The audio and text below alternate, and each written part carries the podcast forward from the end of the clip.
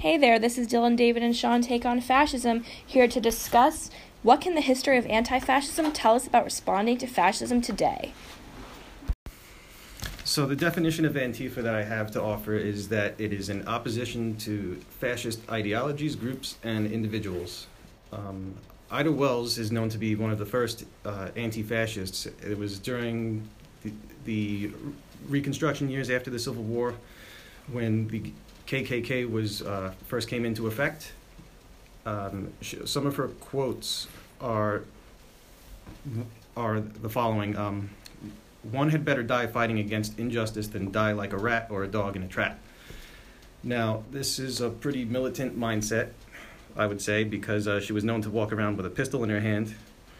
Um, the she she says that the law is on the side of the fascists well, that's how I take it. Um, she also says that a Winchester rifle should be in every black person's home because the law is not going to protect you, so you have to protect yourself. Um, in the couple of years after this, I, during during while all this was going on, I guess she owned a. It was a printing press, a local printing press. She had her own newspaper, and she would hand it out. And she spoke out against fascism and the KKK, in particularly lynching and her office was burned as a result of this. Um, yeah. So, like, this really demonstrates one method of anti fascism going back to the early days of what historians consider the first onset of fascism. So, Wells had an idea of basically self preservation that you have to anticipate that the law will not be on your side and that the only way to combat extreme injustice is oftentimes through violence. And this argument makes sense because if you look at, say, the Nazis in Germany during World War II, in hindsight, we can say people should have fought back, and maybe they should have fought back, I mean, before things got extremely out of hand. And what I mean by out of hand is nipping fascism at the bud uh, and violently. So this could bring some problems because fascism is so hard to define for us now, decades after its height. And the problem with that is who gets to decide how far to the right fascism is and who who on the right gets to decide when they're not fascist and uh, this could lead to some certain rights being infringed upon, especially here in America where we have uh, our Bill of Rights. Uh, what, to what extent are we willing to, to give up these rights so that we can be protected from fascism? I agree with that because I, uh, for example, I saw a video not too long ago on the news. There was a there was a rally. It was a conservative rally. It was outside of somewhere, I think, in the West Coast. Uh, there was there was like a 70 year old lady and her husband, and they were going into a conservative rally. I, I don't think it was anyone extreme speaking.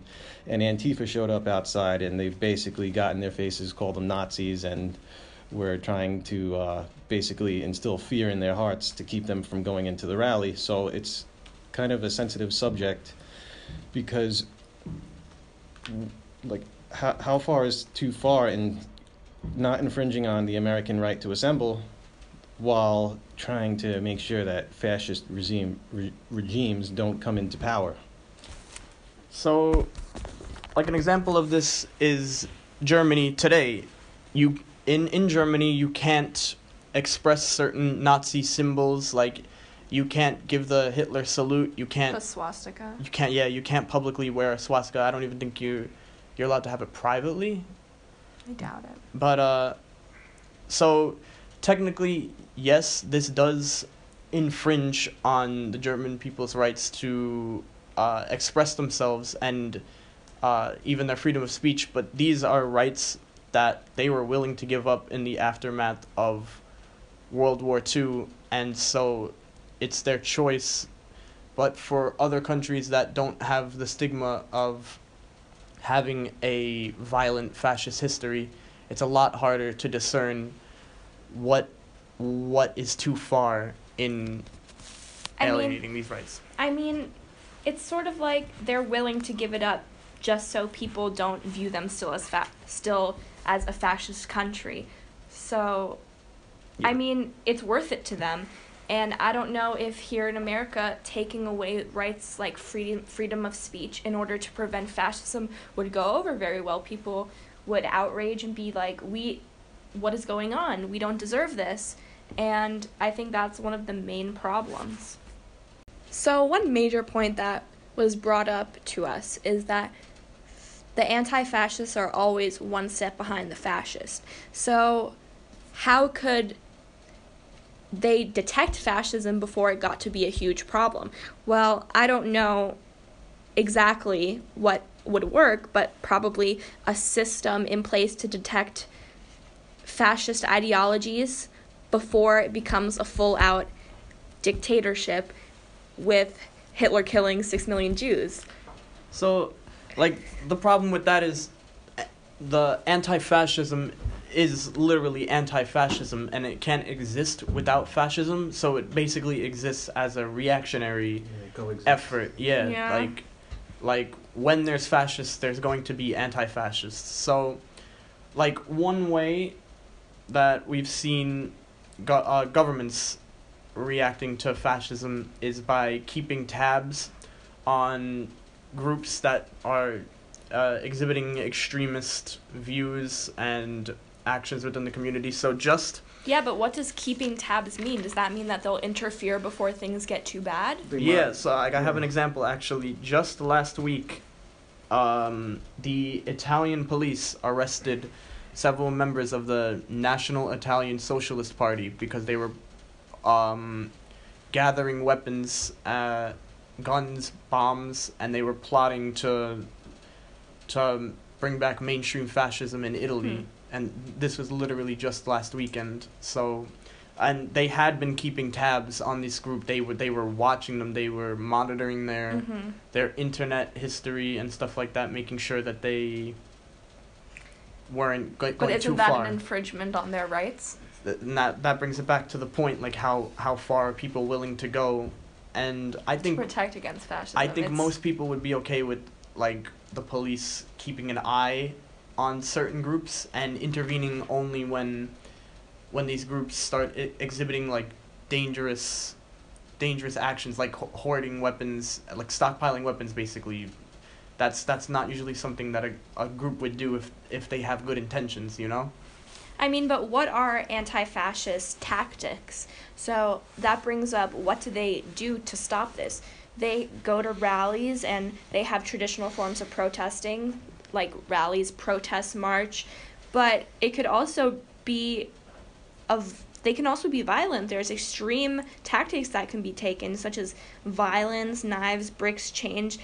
They can make human chains in order to prevent against any sort of um, marching in marching traffic. in traffic and this is just them trying to disrupt the far right events and the, the speakers of the far right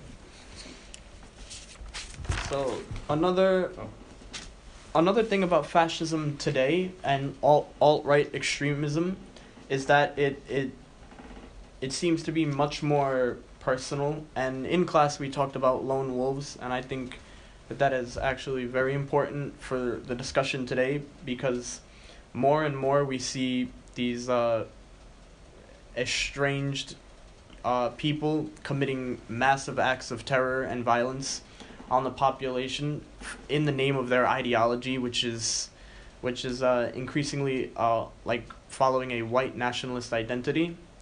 And one thing that they have today that the fascists of the middle the mid 20th century is the internet which plays a huge part in in creating extremists today because one, it's anonymous. You can go onto the internet under any alias and post anything you want, and for the most part, people won't be able to figure out who you are, where you live, and stuff like that. And even if they are, you there's steps that you can take to mask your IP address and your location and your name and all, all that stuff. Uh, two, it's uh, it's uh, a self-driven experience. You can go onto the internet and find anything to back up pretty much any claim, and even if it's not true, it just adds to your own personal beliefs that whatever you're reading about is true. It's it's a confirmation bias basically. You are reading what you want to hear, and it's only strengthening your views.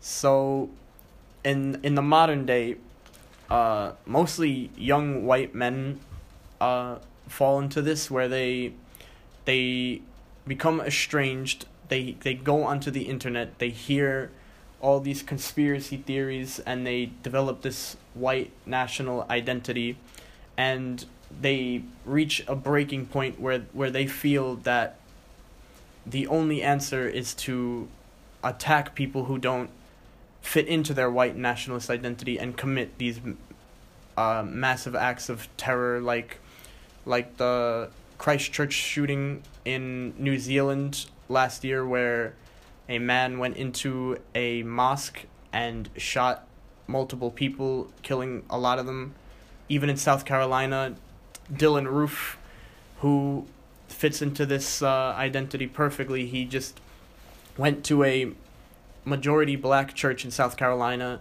sat there for a little while, and then shot the people in it. Yeah, and one that I can think of uh, this past summer, I believe it was in August in El Paso, there was the Walmart Yeah. shooting, and that was one of the more recent, really controversial ones because it kind of ties into the whole alt right agenda. Um, they're highly, he, th- this shooter in particular, I, I don't remember his name, but he was highly um, anti immigrant. He said he was going down to El Paso to stop the Mexican invasion across the border in El Paso.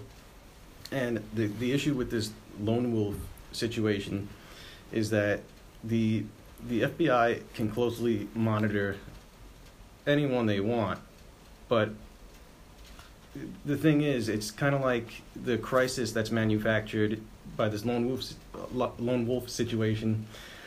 It kind of breeds ground for dismantling people's personal rights, kind of almost in a sense killing the democracy because they're going to have to put into effect these these uh, solutions that involve monitoring people. And how do you stop a lone wolf? You you monitor them, and wh- when do you get to the point where you decide that you're going to arrest them because you think they're going to do something? If you arrest them, even if you don't have any evidence, that won't work. I mean, you have to wait for a certain point No. before and you it, can and arrest it, them. And it brings back the same problem. Where The where do same you draw problem. the line between um, giving up your rights for your safety? And a lot of people aren't willing to do that, and it could potentially potentially enable future fascists. But e- even then, it, it's hard to discern where where it, it sh- the line should be drawn. But this is a relatively new issue, meaning that when Hitler was in power, there was no internet, there was no, I don't know, television news. So, Yeah, instant broadcasting. instant. So you have to like apply some of those older anti-fascist methods and Which is the Um, root of this whole podcast. yes, and how mold them does- into mold them into ways to combat it. today, Today. because a lot of these things today did not apply back then. Yes. And a lot of the things that applied back then don't apply today. So it's So um It's an ongoing issue. so Yeah. like in the case of Derek Black who was born into a famous white nationalist uh, infamous white nationalist family in the United States I think his story is a good example because he was born into it, grew up believing this, and was basically sheltered from uh, all other ideologies and peoples who didn't fit into what his parents had uh, basically created for themselves and him. And as soon as he goes into college, the the sudden realization that that his views aren't as popular or even accepted as he may have previously thought are. So he, but he's lucky and he makes a Jewish friend who befriends him, basically tries to re educate him on these matters, and they do that through statistics and data disproving his arguments because he was willing to listen to their arguments, and through that, he realized that his white nationalist movement and that of his parents was not uh, something for him. So that brings me to uh, conclude that the this uh, the grandson of David Duke, right? That was who he was. Mm-hmm. He was um that that's probably the most natural form of anti-fascism that you can actually encounter is just by he was just going to school, he made a friend. He was racist in a nutshell. A very personal approach. Yeah, it- Yeah. and there, there was not It's a bunch of people approach. standing outside of a rally or something like that lighting cars on fire. There was just two It's- people talking. You're just gonna strengthen people. If you go out and attack people and their views, it's usually not gonna do a lot to persuade them. Yeah. It some some people are maybe too far gone that that no amount of argument or data or facts is going to change their opinion. But you have to you have to assume that you can convince people to switch from that so that it doesn't get to a violent uh, tipping point. But the thing is that he was born into it. He didn't choose to become a fascist. Exactly. So that brings up the point if he had chosen to become a fascist out of his own free will, would he have been as open to re um, examining his ideologies? Probably not. Yeah, Probably exactly. no. So it's a, it's a hard situation. It's a hard situation. But then uh, earlier in the semester, we talked about Christian Picciolini, who was not born into a white nationalist movement, but he was basically indoctrinated in his Yeah. teenage years.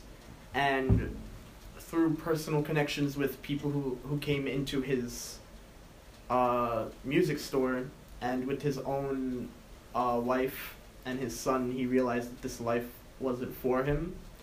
So y- you can't hold everyone to the same standard. Everybody is different and they all have different stories. You just have to figure out how their specific situation formed, evolved, and then target that with a method.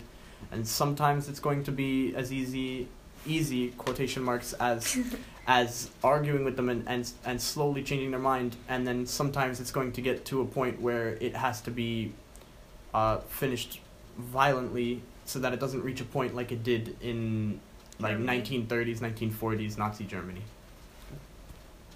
So before we conclude, I just want to bring up the overall question of today: What can the history of anti-fascism tell us about responding to fascism today? so i think the overarching point is that fascism is an evolving thing and it's probably going to be here for a long time and so anti-fascism as a reactionary effort has to also be equally as evolving as fascism and flexible depending on the situation Thanks for listening. See you next time.